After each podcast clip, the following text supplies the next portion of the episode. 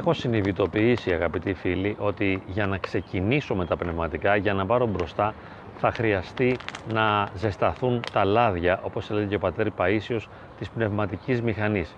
Δεν μπορείς να ξεκινήσεις την πνευματική ζωή όποτε θέλεις. Εννοώ πως δεν έχεις τη δυνατότητα με έναν συνειδητό τρόπο να πλησιάσεις το Θεό όταν εσύ το επιλέξεις. Υπάρχει κάτι που μας εμποδίζει, κάτι που δεν μας αφήνει να πάρουμε μπροστά, να ξεκινήσουμε. Η αρχή είναι συνήθως πολύ δύσκολη. Όπως και ένα αυτοκίνητο, για να ξεκινήσει χρειάζεται όλη του τη δύναμη. Γι' αυτό βάζει πρώτη ταχύτητα.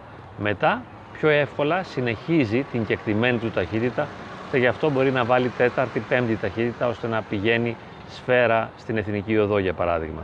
Χρειαζόμαστε να ξεκινήσουμε. Για αυτό το ξεκίνημα χρειαζόμαστε δύναμη. Πού θα βρούμε όμως αυτή τη δύναμη; Παραλύουμε. Νιώθουμε τα δάχτυλά μας στο κομποσκίνη να παγώνουν. Το μυαλό μας φεύγει και πετάει σε χίλια άλλα πράγματα. Ξεκινάμε και σταματάμε. Από αλλού ξεκινάμε, αλλού θέλουμε να πάμε και αλλού βρισκόμαστε. Ο νους τρέχει, δεν μπορούμε να συγκεντρωθούμε και ούτε καν επιθυμούμε το Θεό. Δεν τον θέλουμε. Ενώ τον θέλουμε, δεν τον θέλουμε. Δεν μπορούμε να παραμείνουμε σταθερά στην αναζήτηση του Θεού. Αντίθετα, ενώ ξεκινάμε με μια καλή προαίρεση, σε λίγο βρίσκουμε τον εαυτό μας να κάνει άλλα ντάλλον, να ασχολείται με εντελώς διαφορετικά πράγματα, ανόητα πράγματα που δεν έχουν σημασία. Χρειάζεται να ζεστάνουμε τα πνευματικά λάδια, τα λάδια της πνευματικής μηχανής και αυτό θέλει μια επιμονή. Νομίζω μια καλή ιδέα είναι να ξεκινήσουμε με ομιλίες. Ενώ βέβαια αν έχουμε κάποιες εμπειρίες ήδη στην πνευματική μας ζωή και πορεία. Διαφορετικά θα χρειαστούμε την συνάντηση με κάποιον Άγιο άνθρωπο. Να δούμε την παρουσία του Θεού σαρκωμένη σε ένα ανθρώπινο πρόσωπο για να μπορέσουμε να συγκινηθούμε, να κινηθούμε, να πάρουμε μπροστά και να ξεκινήσουμε την πνευματική μας πορεία, να ζήσουμε ένα ενδιαφέρον για το Θεό.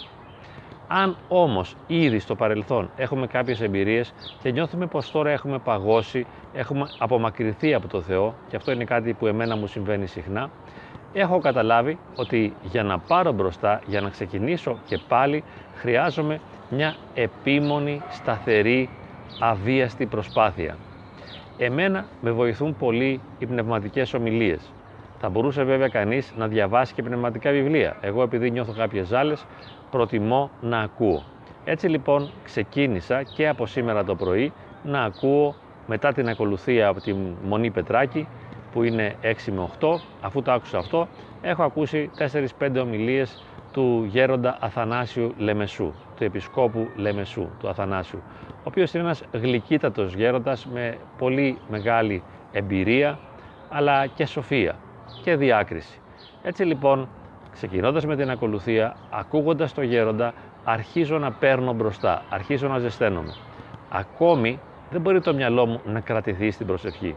Δεν μπορώ να επαναλαμβάνω το Κύριε Ιησού Χριστέ ελεησόν με. Μπορώ να το πω δύο φορές, τρεις φορές και το μυαλό μου χάνεται.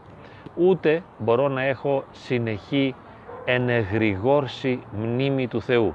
Ξεφεύγει από το μυαλό μου ο Θεός και παρασύρεται η σκέψη μου σε διάφορα πράγματα τα οποία είναι άσχετα και μου βγαίνουν βέβαια και άσχετες επιθυμίες, άσχετες παρορμήσεις.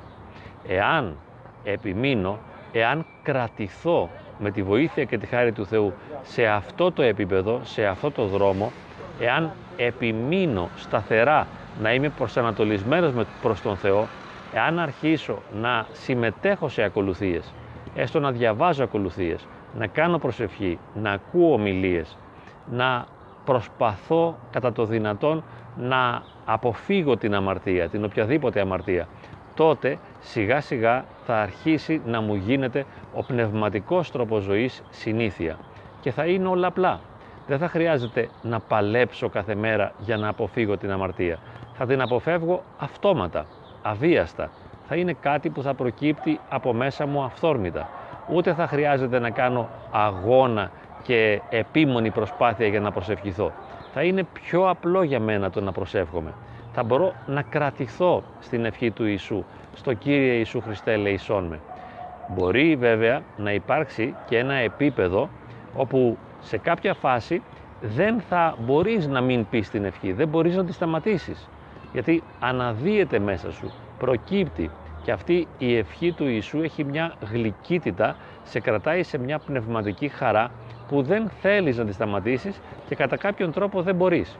Και έτσι, όπως μερικές φορές έχουμε δει τον εαυτό μας να είναι βυθισμένος μέσα σε αμαρτωλές σκέψεις, να κάνουμε συνέχεια μόνιμα αμαρτωλές σκέψεις και να μην μπορούμε να ξεφύγουμε, ενώ πράγματα που αφορούν τα πάθη, τις αδυναμίες και την άμεση ευχαρίστηση, έχουμε και την εμπειρία ή μπορούμε να έχουμε και την εμπειρία του να αποφεύγουμε αβίαστα και σταθερά αυτές τις αμαρτωλές, εγωκεντρικές, φιλίδωνες σκέψεις και να δούμε, να διαπιστώσουμε ότι ο νους μας επιθυμεί το Θεό και είναι προσανατολισμένος προς τον Θεό. Κάνω αυτή τη βιντεοσκόπηση για να πω την σκέψη μου με απλότητα ότι χρειάζεται μια μικρή βία για να ζεσταθεί η μηχανή για να πάρουμε μπροστά. Έχω και ένα παπάκι, ένα μικρό μηχανάκι. Αν το αφήσεις 10-20 μέρες αχρησιμοποιητό, μετά δεν παίρνει μπροστά με τίποτα. Δεν ξέρω βέβαια ο μηχανικός το βάζει μπροστά που του το πάω, αλλά εγώ δεν μπορώ όσο και αν χτυπάω τη μανιβέλα, σε φορτίζει η μπαταρία, παγώνουν τα λάδια, παγώνει το μηχάνημα, δεν παίρνει μπροστά με τίποτα, ιδιαίτερα το χειμώνα. Έτσι και εμείς αν ζούμε ένα χειμώνα στην καθημερινή μας ζωή, αν ζούμε έναν πάγο μέσα στην καρδιά μας, να ξέρουμε ότι έχουμε τη δυνατότητα να πλησιάσουμε το Θεό, αλλά δεν μπορεί να γίνει αυτό αυτόματα. Αυτόματα, κατακλυσμιαία, μπορεί να γίνει εκτάκτος, σπανίως. Κάποια στιγμή στη ζωή μας μπορεί να έρθει ο Θεός και να μας επισκεφθεί με μία βία.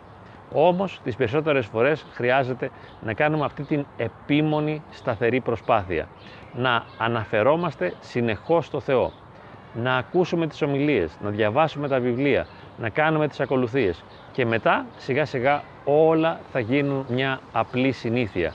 Και η σχέση με το Θεό θα ρέει αυθόρμητα. Όπως τρέχει ένα ποταμάκι έτσι θα τρέχουμε κι εμείς. Το ποταμάκι πάει στη θάλασσα, εμείς πηγαίνουμε στο Θεό. Χωρίς να προσπαθούμε, χωρίς να αγωνιζόμαστε. Όλα θα γίνουν αβίαστα, με μεγάλη χαρά.